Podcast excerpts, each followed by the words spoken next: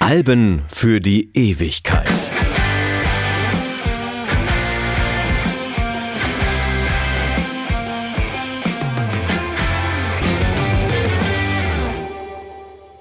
Mein Name ist Dieter Kottnick und heute geht es um Elton John. Elton John hat auf jedem seiner Alben, auch auf den späten, immer wieder Hits und Evergreens geschaffen. Aber sein 1973 erschienenes Doppelalbum Goodbye Yellow Brick Road klingt auch 48 Jahre später immer noch wie ein Hit-Sampler. No Fillers, Just Killers. Goodbye Yellow Brick Road oder zu Deutsch Auf Wiedersehen, Gelber Ziegelsteinweg ist sein siebtes Studioalbum. Mit über 30 Millionen verkauften Exemplaren ist es Elton Johns meistverkauftes Album und es ist weltweit das meistverkaufte Album im Genre Glamrock.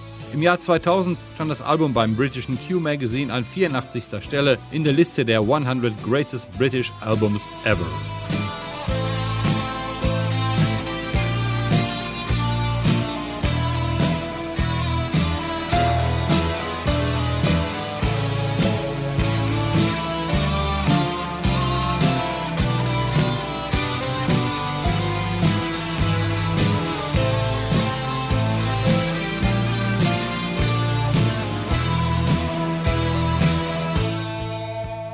Muss schon sehr viel Selbstbewusstsein und Extrovertiertheit besitzen, um ein Doppelalbum mit einem elfminütigen Instrumental zu beginnen. Funeral for a Friend ist genau aus diesem Grund vielleicht das einzige Stück des Meisterwerks, das nie den Weg ins Radio gefunden hat. Produzent Gus Dudgeon hatte Elton John immer wieder aufgefordert, noch mal einen Song ohne Gesang zu machen. Elton John mochte Trauermusik. An einem Tag, an dem er, wie so häufig, wieder mal sehr niedergeschlagen war, setzte er sich an seinen Flügel und überlegte, welchen Song würde ich auf meiner eigenen Beerdigung spielen. Wahrlich ein stimmungsvoller Anfang, den er im zweiten Teil des Songs mit Love Lies Bleeding, also Die Liebe liegt blutend, höchstens musikalisch aufbrach.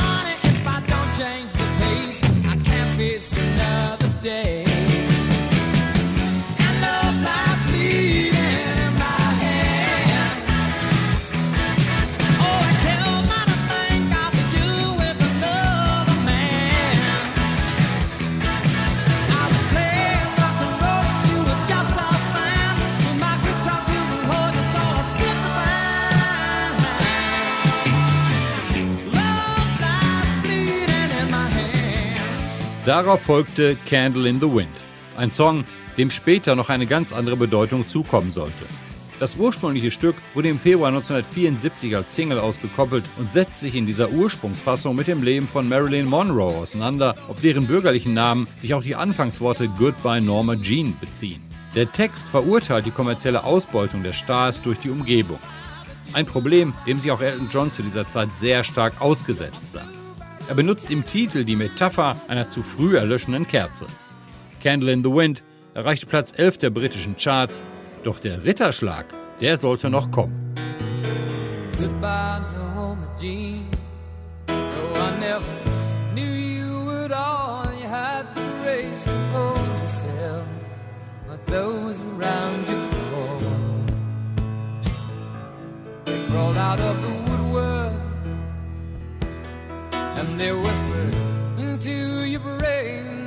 set you on the treadmill, and they made you change your name.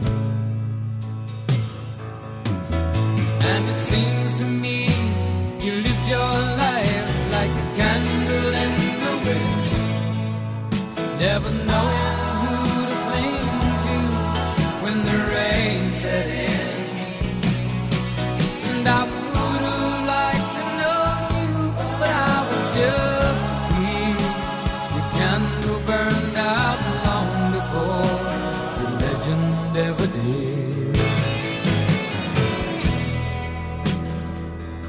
Am 6. September 1997 sang Elton John Candle in the Wind als Nekrolog bei der Beerdigung seiner Freundin Diana, Princess of Wales, in der Westminster Abbey unter Verwendung eines von Bernie Taupin eigens zu diesem Anlass geschriebenen Textes.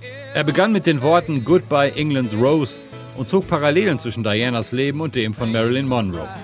Genau eine Woche danach, am 13. September 1997, kam diese Version im Vereinigten Königreich als B-Seite der Single Something About the Way You Look Tonight mit dem Untertitel In Loving Memory of Diana, Princess of Wales in den Handel.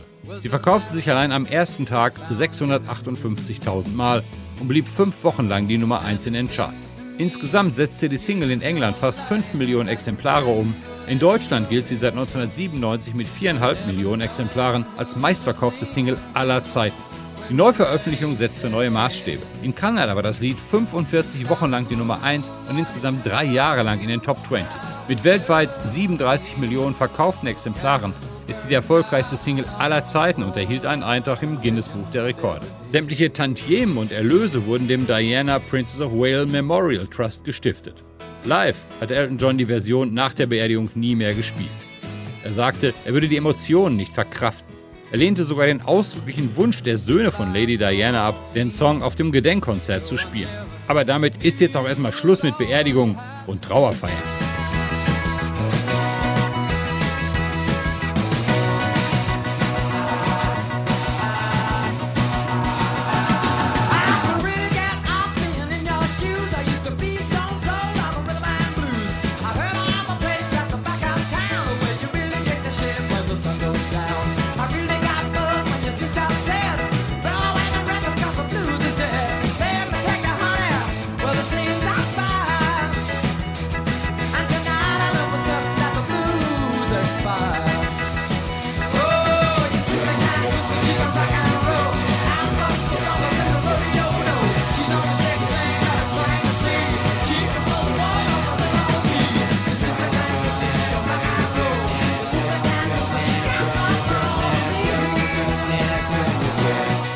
Denn Goodbye Yellow Brick Road ist viel, viel mehr.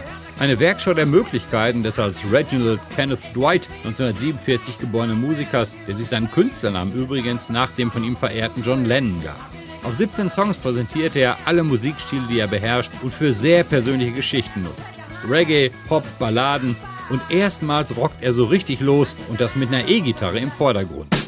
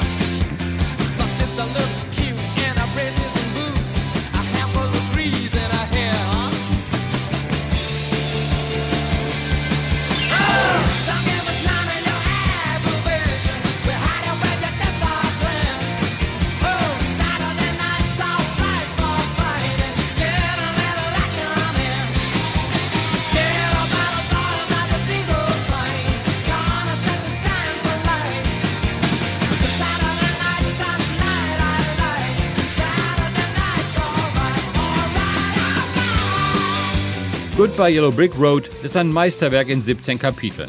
Der Titel bezieht sich auf die gelbe Backsteinstraße, die im Musical Der Zauberer von Oz in die Smaragdstadt führt.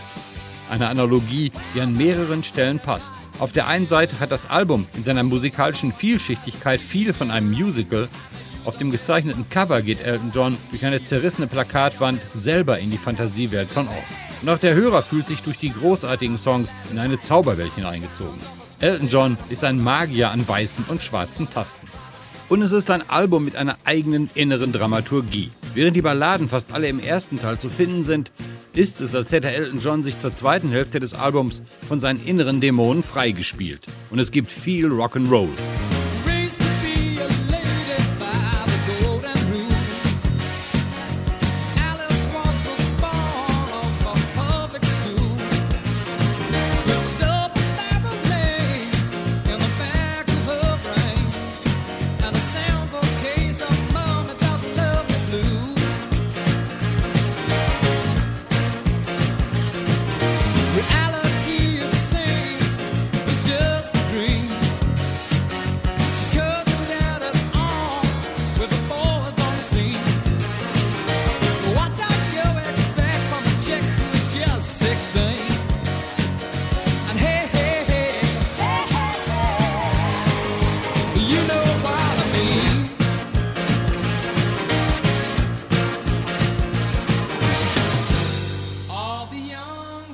no. Tender young Alice, they say, come over and see me, come over and please me. Alice, it's my turn today. Aufgenommen wurde Goodbye Yellow Brick Road im Château d'Hérouville auf der Ile de France wo John zuvor schon Hunky Chateau und Don't Shoot Me, I'm Only the Piano Player aufgenommen hatte. Wegen der Materialfülle wurde Goodbye Yellow Brick Road als Johns erstes Doppelalbum herausgegeben. Ursprünglich sollte das Werk auf Jamaika aufgenommen werden, nachdem die Rolling Stones dort ihr Album Goat's Head Soup aufgenommen hatten. Technische Schwierigkeiten und politische Unruhen zwangen die Band zu einem vorzeitigen Abzug. Dies könnte auch der Grund für den Song Jamaica Jerk Off gewesen sein, wobei man Jerk hier durch ein anderes Wort mit vier Buchstaben ersetzen könnte, wo auch hinten ein K steht.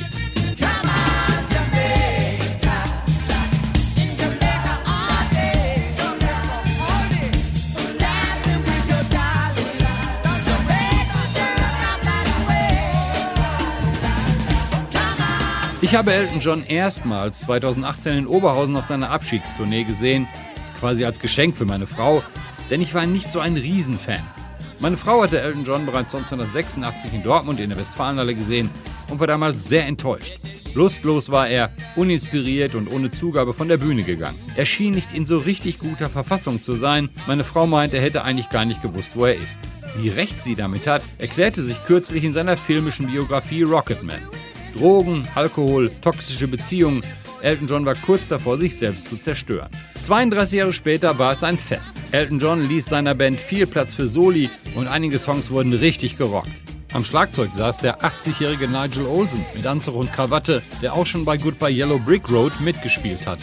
Er nahm sich Zeit, erzählte sehr demütig Geschichten aus seinem Leben und welche Bedeutung die Musik und speziell einige Songs für ihn hatten. Er wirkte sehr aufgeräumt. Speziell der Titelsong war für ihn wohl so eine Art Lebensretter.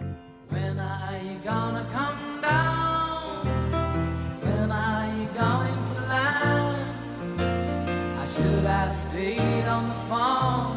Should I listen to my own mind? You know you can't hold me forever. I didn't sign up for you. I'm not a present for your friends to open. This boy's too young to be.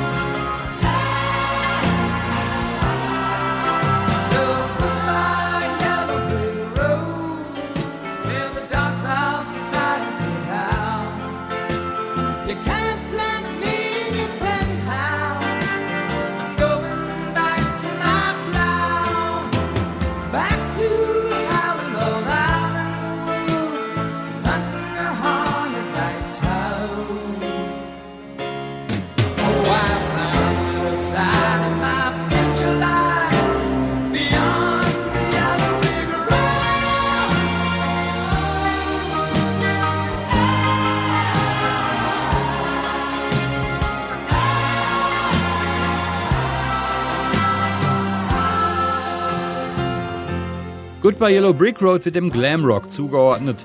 Kann man machen. Aber außer Elton Johns Glitzerkostüm, den großen Brillen und den Plateauschulen kann ich kaum Ähnlichkeiten mit der eher oberflächlichen Musik der frühen 70er feststellen. Es gab wenig Berührungspunkte mit Sweet, Slate oder den Bay City Rollers. Dafür war die Musik auch zu introvertiert und intellektuell. Heute hat er wieder Anschluss an die aktuelle Popmusik gefunden.